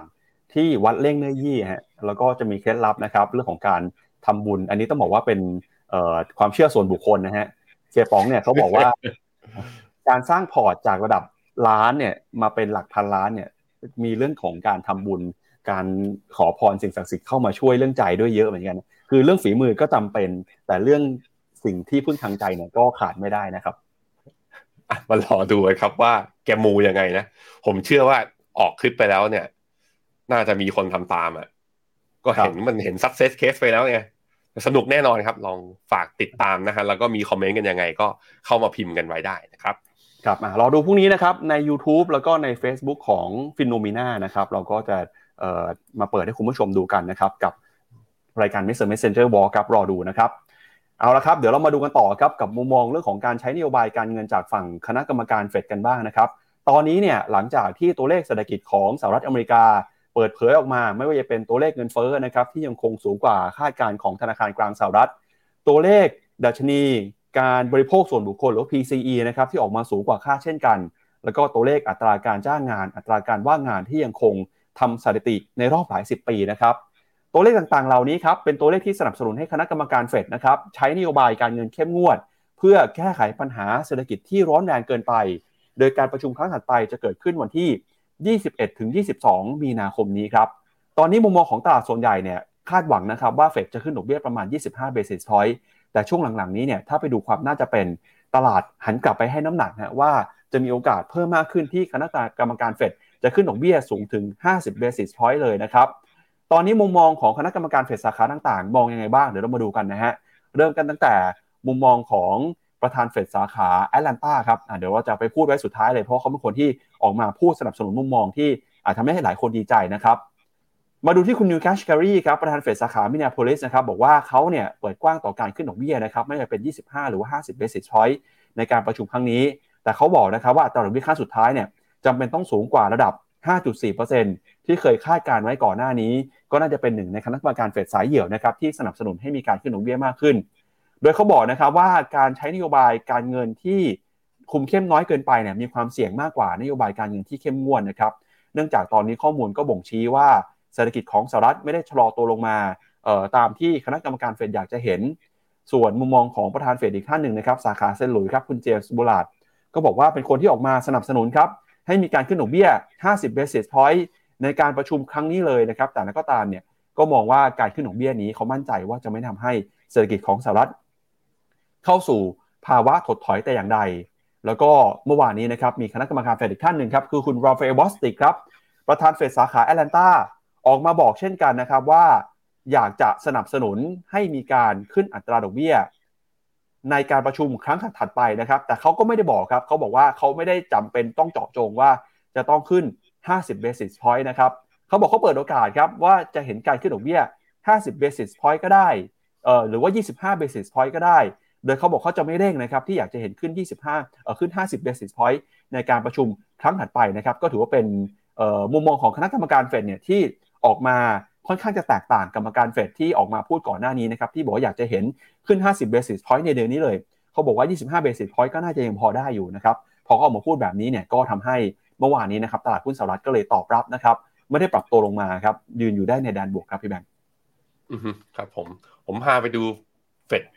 Watch Tools นะครับในเว็บไซต์ CME Group ปรากฏว่าโอกาสที่จะขยับขึ้น 50 basis point ในมีติ้งวันที่ 22 มีนานี้ขยับขึ้นมาอีกแล้วปั๊บครับเดือนที่แล้วเนี่ยตอนสิ้นเดือนมกราเนี่ยโอกาส 50 basis point นี่ยัง 0%อยู่เลย นี่ขึ้นมาตอนนี้ 34.4 นะฮะขึ้นไอ้31.4%ก ขึ้นมาเกิน 30%ไปแล้ว ในขณะที่ขึ้น 25 basis point โอกาสยังเยอะกว่าอยู่นะครับ อยู่ที่ประมาณ 68.6%นะตอนนี้ ก็เป็นไปตามนี่นะครับ ถ้าเฟดทุกคนยังส่งสัญญาณอย่างนี้เรื่อยๆ โอกาส 50 basis point จะก็จะขยับขึ้นเรื่อยๆ แต่จุดที่น่าระมัดระวังที่สุดคือมากกว่า คือถ้าโอกาส probability มันมากกว่า 50%เมื่อไหร่เนี่ย จุดนั้นนะต้องระวังแล้ว มันแปลว่าความเหี่ยวปกคลุมตลาด การปรับฐานอาจจะเกิดขึ้น แต่ถ้ามันจะพีคแถวๆนี้นะ แล้วก็ไม่ได้ไปมากกว่านี้ ผมคิดว่าไม่กังวลเท่าไหร่ ถ้าอย่างนั้นก็น่าจะขึ้นแค่ 25 basis point แต่มิ팅หน้าๆเนี่ยในการประชุมไปอาจจะระยะเวลาในการขึ้นอาจจะนานกว่าที่ตลาดคาด ซึ่งตอนนี้ตลาดคาดว่าจะมีการประชุมในอีก 3 ครั้งข้างหน้าเนี่ยน่าจะขึ้นแถวๆ 25 basis point ทุกครั้งไปนะครับ ก็ไปดูมุมมองในรอบนี้หน่อยนะฮะว่าเป็นยังไงบ้างครับ เราก็จะเห็นนะครับว่าแนวโน้มการใช้นโยบายการเงินเนี่ย ของธนาคารกลางสหรัฐในรอบนี้นะครับเมื่อเปรียบเทียบกับอดีตที่ผ่านมาเราก็เห็นความเปลี่ยนแปลงนะครับ โดยตอนนี้ก็ถือว่าเป็น cycle ที่คณะกรรมการเฟดเองยังคงหนุนนะครับ ที่อยากจะเห็นการขึ้นดอกเบี้ยมากขึ้นครับพี่แบงค์อืมครับผมอันนี้รอบปัจจุบัน current cycle เนี่ย ก็คือเส้นสีเหลืองนะฮะ เส้นสีเหลืองอะถ้าลองเปรียบเทียบกับรอบ tightening รอบอื่น ก็มีรอบที่แบบว่าชันกว่ารอบนี้นะ ก็จะมีปี หนึ่งเก้าเจ็ดสองตอนคุณพอลวอลเกอร์ใช่ไหมมีหนึ่งเก้าแปดศูนย์เนี่ยปีเกิดผมพอดี แล้วก็ตอนช่วงปีหนึ่งเก้าเจ็ดหกถึงแปดศูนย์ในช่วงนั้น ก็ต้องถือว่าค่าเข้าสู่เขาเรียกทศวรรษใหม่เนี่ย นี่คือการขึ้นดอกเบี้ยที่มีความ aggressive หรือว่า tightening phase เนี่ยค่อนข้างแรงเมื่อเทียบกับในอดีตที่ผ่านมา คือในช่วงชีวิตของผมเนี่ยต้องบอกว่า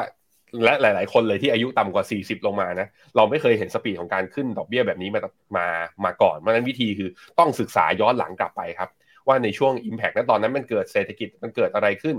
ซึ่งเราบอกไปแล้วว่าการขึ้นดอกเบี้ยแรงๆอย่างนี้เงินเฟ้อนะสุดท้ายเนี่ยมันจะเอาลงได้นะ อันนี้ไม่ได้เขียนเสือให้วัวกลัว แต่ว่าก็บอกไว้ก่อนว่า เงินเฟ้อจะลงได้ด้วยคำว่า recession เพราะนั้นคือ ถ้าหลังจากนี้ลงไม่ง่าย แล้วเฟดเห็นว่าอยากจะเอาลงจริงเฟดจะ aggressive ขึ้นดอกเบี้ย เมื่อขึ้นดอกเบี้ยเยอะๆ เดี๋ยวการบริโภคมันจะชะลอเอง เพราะดอกเบี้ยมันสูงนี่ใครจะไปอยากใช้เงินอะ คนก็จะมาฝากเงินเพราะดอกเบี้ยมันสูงขึ้น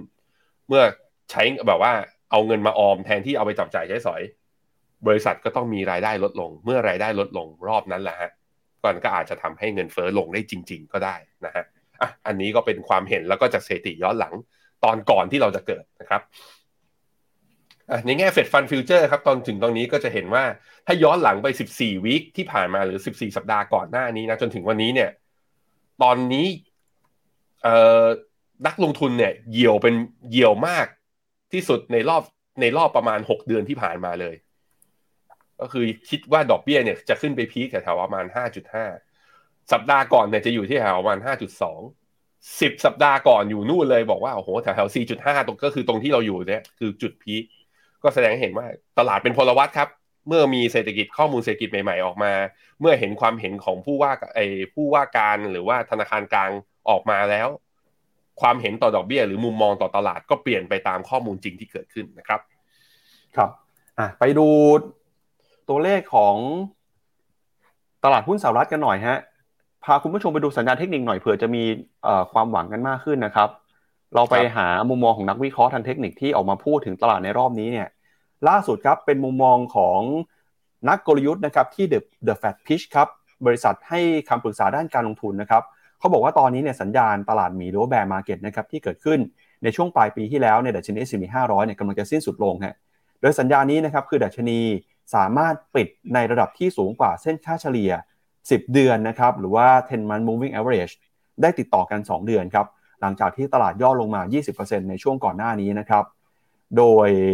ตราบใดที่แต่ชนียังอยู่เหนือ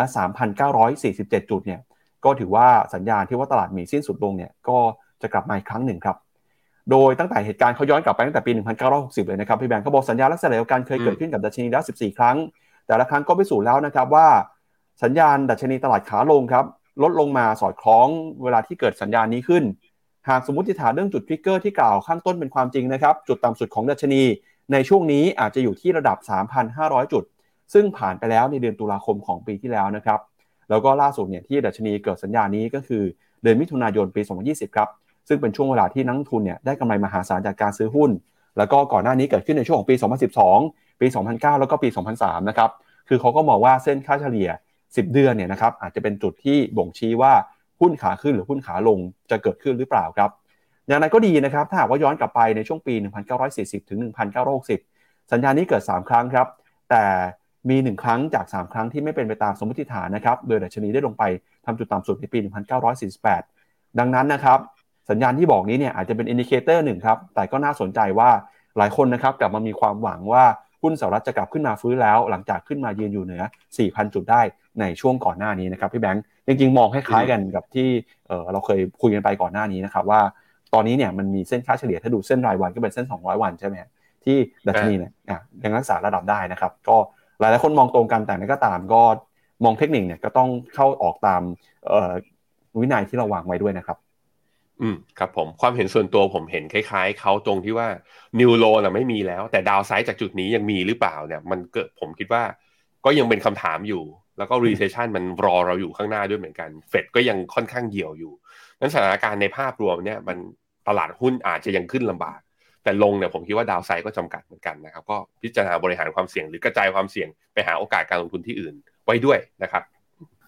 มาดูต่อนะครับกับประเทศในภูมิภาคอาเซียนของเรานะครับ ก็คือเวียดนามครับ ล่าสุดนะครับ เวียดนาม รัฐสภานะครับมีการแต่งตั้งนะครับเเลือกประธานดีคนใหม่แล้วฮะสภาแห่งชาติของเวียดนามนะครับสำนักข่าว VOA รายงานครับบอกว่าได้มีมติเลือกคุณหว่อหวังถึงนะครับเป็นประธานที่ปดีคนใหม่ เมื่อวานนี้เลยนะครับก็ตรงตามที่มีการคาดการณ์ไว้ก่อนหน้า หลังจากที่เขานะครับดำเนินโครงการปราบปรามการคอร์รัปชันครั้งใหญ่ ที่ทำให้เกิดการเปลี่ยนแปลงภายในรัฐบาล โดยการประชุมนัดพิเศษเมื่อวานนี้นะครับสมาชิกสภาแห่งชาติเวียดนาม มีมติครับ เลือก คุณเถิงนะครับในวัย 52 ปี ที่ได้รับการเสนอเสนอชื่อจากพรรคคอมมิวนิสต์นะครับเป็นผู้นำรัฐบาล ให้ดำรงตำแหน่งประธานธิบดี ซึ่งแม้จะเป็นตำแหน่งตามพิธีการที่ไม่มีอำนาจในการบริหาร แต่ก็ยังถือว่าเป็นหนึ่งใน 4ตำแหน่งทางการเมืองสูงสุดของประเทศอยู่ดีนะครับการเลือกคุณเถิงเข้ามารับตำแหน่งประธานธิบดีคนใหม่ครั้งนี้เนี่ยถูกจัดขึ้น หลังจากการลาออกอย่างกระทันหันครับในเดือนมกราคม ของอดีตประธานาธิบดี เหยียนส่วนฟุกนะครับซึ่งพรรคคอมมิวนิสต์ก็กล่าวโทษว่าเป็นผู้รับผิดชอบต่อการกระทำละเมิดแล้วก็ความผิดต่างๆ ของเจ้าหน้าที่รัฐนะครับในช่วงที่ผ่านมา แล้วก็หลังจากได้รับการยืนยันการเลือกตั้งนะครับประธานาธิบดีเถิงเนี่ยก็ขึ้นมากล่าวปราศัยเป็นครั้งแรกเลยครับที่มีการถ่ายทอดผ่านสถานีโทรทัศน์ของรัฐนะครับโดยเขาบอกว่าเขาจะเดินหน้าต่อสู้คอร์รัปชันอย่างเด็ดขาด และบอกว่าจะซื่อสัตย์นะครับต่อปิตุภูมิ ประชาชน แล้วก็รัฐธรรมนูญอย่างที่สุด และจะเดินหน้านะครับทำภารกิจที่พักแล้วก็รัฐบาล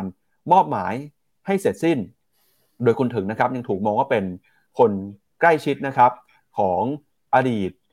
ของคุณเหยียนฟูจองฮะเลขาธิการใหญ่พรรคคอมมิวนิสต์คนปัจจุบัน ซึ่งถือว่าเป็นผู้ที่มีอำนาจทางการเมืองสูงที่สุดนะครับในเวียดนาม แล้วก็เป็นผู้ที่อยู่เบื้องหลังโครงการปราบปรามคอร์รัปชันของพรรคด้วยนะครับ โดยประธานที่บดีเถิงครับถือว่าเป็นสมาชิกที่มีอาวุโสน้อยที่สุดในกลุ่ม ลิตบูโรนะครับซึ่งเป็นคณะทำงานที่มีอำนาจสูงที่สุดในการตัดสินใจเรื่องต่างๆ ของเวียดนาม แต่ก็ได้รับการยอมรับครับว่าเป็นผู้ที่มีประสบการณ์ด้านการเมืองมายาวนานคนหนึ่งของพรรคคอมมิวนิสต์เวียดนาม โดยเริ่มอาชีพการเมืองตั้งแต่สมัยศึกษาในมหาวิทยาลัย ในฐานะสมาชิกขององค์กรเยาวชนคอมมิวนิสต์นะครับแล้วก็นักการทูตแล้วก็นักกิจกรรมรวมไปถึงนักธุรกิจจำนวนมากในเวียดนาม ต่างก็แสดงความกังวลนะครับเกี่ยวกับแผนการปราบปรามคอร์รัปชันของเวียดนาม เนื่องจากโครงการดังกล่าวเนี่ยทำให้ธุรกรรมต่างๆของประเทศ ต้องหยุดชะงักไป ขณะที่เจ้าหน้าที่รัฐนะครับก็ไม่กล้าขยับตัวกัน เพราะว่ากลัวจะถูกเข้าไปมีส่วนเอี่ยวนะครับในการเป็นเป้าของการปราบปรามคอร์รัปชันด้วย แล้วก็ตอนนี้นะครับนักวิเคราะห์ก็มองว่าการเลือกประธานาธิบดีคนใหม่นี้เนี่ยก็เป็นตัวบ่งชี้นะครับว่านโยบายต่างประเทศแล้วก็นโยบายเศรษฐกิจของเวียดนาม จะยังคงดำเนินต่อไป ไม่มีการเปลี่ยนแปลงจากยุคก่อนหน้านี้ครับพี่แบงค์เมื่อวานนี้เรามีฟิโนเมนาไลฟ์ออกเป็นตัว monthly outlook ของเดือนมีนา แล้วก็หนึ่งใน asset class ที่เราเอามาไฮไลท์กันพี่ปั๊บนั่นก็คือตัวตลาดหุ้นเวียดนามนั่นแหละ สาเหตุเป็นเพราะว่าตลาดหุ้นเวียดนามเนี่ยในช่วงที่ผ่านมา คือตลาดเป็นมีการปรับฐาน แล้วก็ดูจากสื่อนะทั้งสื่อสื่อสายวิเคราะห์หุ้นแล้วก็เศรษฐกิจเวียดนามเนี่ยมีการพยายามจะบอกว่าเวียดนามเนี่ยจะกลายเป็นวิกฤตเฝอเฝอคืออาหารประจำชาติเขาเหมือนคล้ายๆกับวิกฤตต้มยำกุ้งตอนปี 40 หรือเปล่า ตอนนี้เวียดนามอยู่ในจุดที่ล่อแหลมว่าจะเกิดวิกฤต แบบว่าการลงทุนในเวียดนามเนี่ยมันน่ากลัวจริงไหม ตอนนี้ใน MEVT call ของฟิโนเมนาเนี่ยถ้าเป็น MEVT call เราออกมาแล้ว 3 ตัวหนึ่งในนั้นคือ principal VNEQ ซึ่งลงทุนในเวียดนาม call เนี้ยออกวันที่ 26 เดือน 1 ปี 2023 คือปีนี้นะฮะมองในแง่ของ MEVT เรียกมันง่าย ๆ ว่าเมฆคอแล้วกันเนี่ย เรามองว่าตอนนี้ตลาดหุ้นเวียดนามยังน่าสนใจ แต่พาไปดูทีละอันนะ เพื่อที่จะให้เห็น หน่อยว่าเรามีมุมมองอย่างไง หน้าที่หนึ่งครับอะพี่ปั๊บหน้าต่อไป ลองเปรียบเทียบ คล้ายๆ กับตรวจเช็คสุขภาพของเวียดนามณตอนนี้ เปรียบเทียบกับไทยเมื่อตอนปี 1996 ก่อนเกิดวิกฤตต้มยำกุ้ง ในแง่ของ external debt นะก็คือว่ามีหนี้มีหนี้ในสกุลที่ไม่ใช่เงินบาทตอนนั้นนะ่ะไทยก่อนเกิดวิกฤตเราอยู่ที่ประมาณ 62%ต่อ GDP ก็คือเรากู้เป็นเงินสกุลต่างประเทศเยอะนะ ของเวียดนามตอนนี้เยอะไหม อยู่ที่ 37% ก็ถือว่าน้อยกว่านะครับ private external debt ก็คือเป็นหนี้ของภาคเอกชนที่ไปกู้สถาบันการเงิน หรือว่าเป็นสกุลต่างประเทศอะด้วยตัวเองเนี่ยของไทยตอนนั้นอยู่ที่ 26%นะตอนปี 96 ของเวียดนามณปัจจุบันตอนนี้อยู่ที่13ก็น้อยกว่าไทยนะครับ current account ก็คือเรื่องการขาดดุลบัญชี to GDP ต่อ GDP เนี่ยไทยตอนนั้นขาดดุลอยู่ 13%ส่วนเวียดนามเกินดุลนะครับ FX reserve พอกันนะฮะ FX reserve เงินทุนสำรองระหว่างประเทศเนี่ยเทียบกับ GDP ของไทยตอนนั้นอยู่ที่ 24 ของเวียดนามตอนนี้อยู่ที่ 23 อันนี้น่าสนใจ domestic credit private sector ก็คือหนี้ข้างภายในเนี่ย เพื่อเทียบกับ GDP ตอนนั้นของไทยอยู่ที่ประมาณ 2 เท่าของ GDP นะ 211%ของเวียดนามถือว่าเยอะไหมก็เยอะแหละ แต่ยังห่างกับไทยอยู่ไกลทีเดียว 125%นะครับนั้นถ้าดูในภาพว่า ตอนวิกฤตต้มยำกุ้งกับตอนนี้ ผมคิดว่าสถานะของเวียดนามไม่เหมือนกับไทยในตอนนั้นนะฮะอันนี้คือเรื่องที่หนึ่งเรื่องที่สองคือจริง ๆ แล้วโครงสร้างและระบบเศรษฐกิจของเวียดนามที่มีพรรคคอมมิวนิสต์เป็นแกนนำในการขับเคลื่อนตัวเศรษฐกิจนั้น มีลักษณะโครงสร้างเศรษฐกิจคล้ายๆ กับประเทศจีน เพราะฉะนั้นเรื่องวิธีในการ control กำจำกัดความเสี่ยง หรือในเรื่องของการแก้ไขวิกฤต ที่มันเป็น direction จากตัวพรรคคอมมิวนิสต์ถ้าเขาแก้ตรงจุดนะ มันจะแก้ได้เร็ว และแก้ได้ง่ายมากกว่า เพราะนั้นอันนี้เลยถ้ารวมจาก 2 เรื่องนี้คือสถานะทางการเงินของเวียดนามเมื่อเทียบกับตอนไทยต้มยำกุ้ง กับตัวระบอบวิธีการปกครอง และตัวนโยบายเศรษฐกิจของเขา ผมคิดว่าเวียดนามณวันนี้อยู่ในจุดที่ดีกว่าไทย ในตอนที่เกิดต้มยำก่อนเกิดต้มยำกุ้งปี 96 นะครับอะไปดูต่อฮะ การปรับประมาณการกำไรของเวียดนามแน่นอนว่าไอตอนปรับฐานลงมานะไอตอนที่ตลาดหุ้นเวียดนามดิ่งลงมาตั้งแต่ไตรมาสสามไตรมาสสี่ปีที่แล้วเนี่ยก็มีการปรับประมาณการกำไรลงมาด้วย แต่จะเห็นว่านับตั้งแต่เข้าสู่ปี 2023 มาเนี่ยการปรับกำไรเริ่มอยู่ในระดับทรงตัวคือลงบ้าง แต่ไม่ได้ลงแรงเท่ากับตอนไตรมาสสี่นะครับหน้าต่อไปครับ แต่อีกที่ความน่าสนใจของเวียดนามเนี่ยที่เรามองว่าตรงนี้เนี่ยมันมันน่าซื้อจริง ๆ ก็คือรูปนี้ครับปัจจุบันนี้ตัว forward PE ของ ตัวเวียดนาม VN 3 0นะ ตอนนี้อยู่ที่ประมาณลบ2 standard deviation เมื่อย้อนหลังกลับไป 10 10 10 ปี คือการปรับฐานรอบนี้ทำให้เวียดนามลงมาอยู่ในโซนถูกมาก เมื่อเทียบกับตัวเองในอดีตอีกครั้งหนึ่ง ซึ่งตรงนี้น่าจะเป็นโอกาสซื้อไหม เพราะว่าเคยอยู่ตรงโซนนี้อีกทีหนึ่งก็คือเมื่อตอนปีที่แล้วก่อนที่จะ rebound แรงๆ แล้วก็ตอนอย่างตอนโควิดเนี่ยก็ลบลงมาเนี่ยครับต่ำกว่าลบ2 standard deviation แล้วก็ดีดได้ค่อนข้างแรงทีเดียวนะครับ fund flow ต่างชาติไอ้ที่ไหลเข้ามาซื้อเนี่ยเริ่มมีเม็ดเงินที่ไหลออกชะลอบ้างในช่วงเดือน 2 เดือนที่ผ่านมา แต่ถ้าเทียบกับตอนเข้าเนี่ยไหลเข้าค่อนข้างเร็วนะ คืออ่ามุมนี้พอจะบอกได้ว่าคือนักลงทุนที่หายออกจากตลาดเวียดนามจริงๆคือนักลงทุนรายย่อยของเวียดนามที่ไม่ได้มีประสบการณ์การลงทุนหรือว่ายังกลัวตลาดอยู่ แต่ในแง่ของฟันฟลนักนักลงทุนต่างชาติเนี่ยยังไหลเข้าสะสม แต่ว่านักลงทุนต่างชาติเวลาเขาเข้าเนี่ยเขามองลองเทอมนะเขาคงไม่ได้แบบว่าเข้าไตรมาสนี้ออกไตรมาสหน้า แต่อันนี้ก็เป็นสัญญาณว่า มีการชะลอบ้าง แต่ชะลอไม่เยอะเมื่อเทียบกับที่เข้ามานับตั้งแต่ต้นเดือนพฤศจิกายนะครับ macro ความแข็งแกร่งของเศรษฐกิจเวียดนามต่างจากไทยในช่วงตอนวิกฤตนะครับ e a r n i n g เริ่มหมดโมเมนตัมในการปรับประมาณการลง valuation ตอนนี้ถือว่า deep valuation ซึ่งคำว่า deep valuation เนี่ยเราเคยให้กับตลาดหุ้นฮั่งเส็งแล้วกลายเป็น call ออกมา ซึ่งทำให้ฮั่งเส็ง rebound มาถึงตรงนี้แล้วเราก็เห็นฮั่งเส็ง rebound มาถึงตรงนี้นะเทคนิคเรามองว่าฟันโฟจากต่างชาติเริ่มชะลอหลังเม็ดเงินไหลเข้า เพราะฉะนั้นตอนนี้ใครกังวลเวียดนาม แล้วคลายกังวลทันทีหลังจากสไลด์ทั้งหมดที่เราพูด แนะนำครับซื้อกองทุน principal VNEQ อ่าไม่ใช่อ่า principal VNEQ ขีด A นะครับ อันนี้คือกองทุนที่เราแนะนำแต่ใครจะซื้อกองทุนเวียดนามในของบลจอื่นด้วยได้ก็แล้วแต่นะครับ แต่นี่คือคำแนะนำของเราสำหรับ MEVT ขอตัวหนึ่งนะครับครับก็สรุปอีกครั้งหนึ่งนะครับ ตอนนี้ MEVT Call ของ p h e n o m e n a มีกองไหนบ้างนะครับ ก็มีตั้งแต่กอง u g i s ขีด N นะครับก็เป็นออกองทุนเน้นลงทุนในตราสารหนี้นะครับแล้วก็มี principal VNEQ ขีด A รวมไปถึงนะครับ จีนนะครับก็ยังคงเป็นเอ่อ MEVT call ของ Phenomena อยู่นะครับก็คือ K China ขีด A นะครับสามกองนี้เป็นกองที่แนะนำให้ซื้อนะครับระยะในการเวลาในการลงทุนเนี่ยมองตั้งแต่6ถึง12 เดือนเป็นต้นไปนะครับก็เป็นมุมมองที่วิเคราะห์นะครับ MEVT ก็คือ M มาจากคำว่า macro economics นะครับ แล้วก็ E มาจาก earnings V valuation แล้วก็ T คือ technical นะครับ เป็นการมอง 4 ด้านด้วยกันสำหรับการเลือกกองทุนในรอบนี้ครับ แล้วก็พูดถึงเวียดนามนะครับ มีประเด็นเรื่องของการส่งออกในบ้านเราด้วยครับ เมื่อวานนี้นะครับกระทรวงพาณิชย์ครับเปิดเผยตัวเลขการส่งออกในเดือนมกราคม ปรากฏว่าติดลบไป 4.5%ครับ เป็นการติดลบต่อเนื่องติดต่อกัน เป็นเดือนที่ 4 แล้วนะครับ แล้วก็ตัวเลขมูลค่าการส่งออกของเดือนมกราคมที่ผ่านมาเนี่ย เป็นเดือนที่มีมูลค่าน้อยที่สุดในรอบ 23 เดือนเลยครับ โดยตอนนี้เนี่ยทำให้กระทรวงพาณิชย์ก็คาดว่าครึ่งแรกของปีนี้ การส่งออกของไทยจะติดลบ แล้วก็จะฟื้นตัวได้ในครึ่งปีหลังนะครับ โดยปีนี้มองเป้าการส่งออกจะโตเพียงแค่ 1-2%เท่านั้นครับขณะที่ยอดการนำเข้าเนี่ยปรับตัวขึ้นมาอยู่ที่2อ่า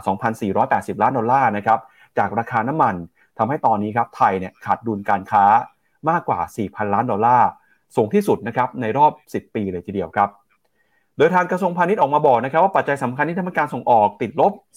4.5%มาจากอัตราเงินเฟ้อในหลายประเทศ ที่ยังอยู่ในระดับสูงนะครับส่งผลต่อกำลังซื้อและก็การผลิตทั่วโลกที่หดตัวทำให้มีการนำเข้าลดลงไป อย่างไรก็ตามครับการส่งออกของไทยเดือนมกราคมเนี่ยถือว่าหดตัวน้อยลงจากเดือนก่อนหน้า แล้วก็ยังอยู่ในระดับที่ดีกว่าหลายประเทศในเอเชีย โดยตลาดส่งออกของไทยนะครับหลายตลาดกลับมาขยายตัวได้ในการส่งออกไปยังสภาพยุโรปลาตินอเมริกา อินเดีย แอฟริกา แล้วก็อาเซียนนะครับท่ามกลางผลกระทบจากการชะลอตัวของเศรษฐกิจโลก และความผันผวนของค่าเงินบาทครับ การส่งออกนะครับที่ลดลงมาจากการลดลงของสินค้าเกษตรนะครับมีมาจากส่วนนี้เนี่ย 2.2%สินค้าอุตสาหกรรมทางการเกษตรลดลงไป 3%แล้วก็อุตสาหกรรมทั่วไปลดลงไป 5.7%นะครับแต่สินค้าที่ยังฟื้นตัวได้นะครับก็มีพวกข้าวครับเพิ่มขึ้นมา 72%ไขมันน้ำมันพืช เพิ่มขึ้นมา 124% ไก่สดแช่แข็งเพิ่มขึ้นมา 50%ผลไม้สดเพิ่มขึ้นมา 2.5%ทุเรียนสดนะครับกลับมาแล้วครับ ตอนนี้การส่งออกเพิ่มขึ้นมา 53%มะม่วงมังคุดก็ปรับตัวเพิ่มขึ้นมาด้วยนะครับสำหรับมูลค่าการส่งออกนะครับ อย่างไรก็ตามเนี่ยสิ่งที่ในฝั่งของภาคเอกชนกังวลนะครับ ก็คือบอกว่าปีนี้ครับอาจจะเป็นปีที่การส่งออกของไทยเนี่ยติดลบได้นะครับ ก็อยากจะเห็นรัฐบาลครับ เข้ามาดูแลเรื่องของการอุปโภคบริโภคแล้วก็การจับจ่ายใช้สอยในประเทศ พื่อเป็นการชดเชยกับการส่งออกที่เสียมูลค่าไปในปีนี้ครับพี่แบงค์อือครับผมเอ่อมาดูภาพของตัว SET Index กันหน่อยฮะ SET Index เนี่ยได้แท่งสีแดงนะก็คือปิดลบมากี่วันทำการแล้วหนึ่งสองสามสี่ห้าหกเจ็ดวันทำการติด แล้วล่าสุดก็คือเมื่อวานนี้หลุดต่ำกว่าเส้นค่าเฉลี่ย200 วัน แล้วก็หลุด uptrend line มาด้วย แต่ RSI ก็เข้าสู่โซนโอเวอร์โซแล้วคือโซนขายมากเกินไป ปัจจัยที่ผมคิดว่าน่าเป็นห่วงก็คือเรื่องตัว e a r n i n g นะของไตกำไรไตรมาสสี่ที่ออกมาแล้วกลายเป็นว่าทำให้กำไรต่อหุ้นของไทยเนี่ยต่ำกว่า 90 เพราะนั้นก็จะมีกรอบของการปรับประมาณการของนักวิเคราะห์เนี่ยในหุ้นที่ตัวเอง cover ไว้แล้วมองในแง่ดีเนี่ยอาจจะมีการปรับลดลงมานะครับแล้วก็ตัวสภาพัฒน์เองเมื่อตอนกลางเดือนกุมภาก็มีการปรับหันตัวกรอบ GDP ของประเทศไทย ตอนแรกอะ่ะเขาคิดว่าจะอยู่แถวๆประมาณสัก 3-4%ใช่ไหม ล่าสุดก็หันลงมาเหลือประมาณ 2.7 ถึง 3.7 ก็คือเห็นเลข 2นำหน้าอีกแล้ว ก็คือไม่ได้โตดีอย่างที่ตอนตอนแรกตัวเองคาด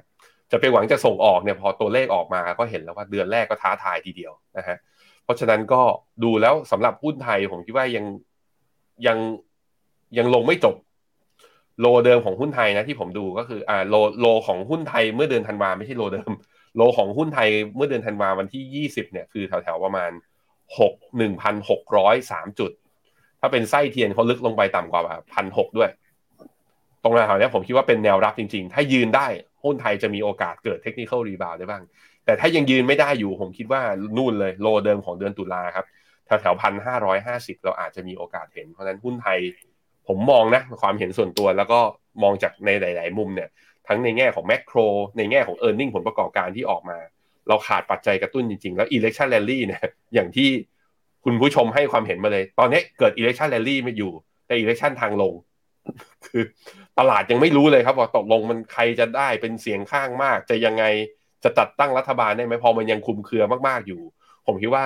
นักลงทุนก็อาจจะวิธีก็คือขายลดความเสี่ยง แล้วค่อยรอดูความชัดเจนไปก่อน แต่ผมคิดว่าพอใกล้เลือกตั้งมาพอมีโพลสำรวจมานะ ความเชื่อมั่นจะเริ่มกลับมา จะเริ่มมีเม็ดเงินเข้าลงทุนต้องรอจังหวะนั้นนะครับ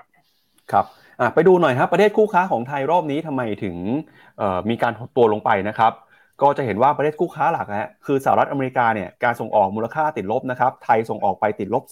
4.7%แล้วก็จีนครับอีกหนึ่งประเทศที่สำคัญ อันนี้ติดลบ 2 ดิจิตเลยฮะลบไป 11.4%นะครับแม้ว่าจะเริ่มเห็นราคาของสินค้าเกษตรเพิ่มมากขึ้นบ้างก็ตาม ญี่ปุ่นติดลบไป 9%ทวีปออสเตรเลียติดลบไป 7.2%อันนี้เป็นการส่งออกของไทยนะครับไปยังประเทศปลายทางครับ แล้วก็ถ้าไปดูนะครับ ปัจจัยกดดันเนี่ยคือเรื่องของเงินเฟ้อการผลิตโลกที่หดตัวแต่ละก็ตามนะครับ เราก็เห็นว่าความต้องการการสั่งซื้อสินค้าในช่วงตรุษจีนวาเลนไทน์ก็มีมากขึ้นนะครับ แล้วก็รวมไปถึงประเทศคู่ค้ามีการนำเข้าสินค้าเกษตรเพิ่มมากขึ้นด้วย ถ้าไปดูในภูมิภาคนี้หน่อยฮะเอเชียนะครับประเทศไหนการส่งออกเติบโตได้ดีบ้าง ก็จะเห็นว่ามีอินโดนีเซียนะครับเป็นหนึ่งประเทศที่มูลค่าการส่งออกเนี่ยเป็นอันดับต้นๆของภูมิภาคนี้เลยครับรองลงมาก็เป็นมาเลเซียอ่าแล้วก็มีไทยนะครับที่ติดลบไป 4.5%ที่หดตัวลงไปมากที่สุดคือ เวียดนามครับพี่แบงค์เวียดนามเนี่ยในรอบเดือนที่ผ่านมานี่โอ้การส่งออกนี่ลดลงไปเยอะนะครับ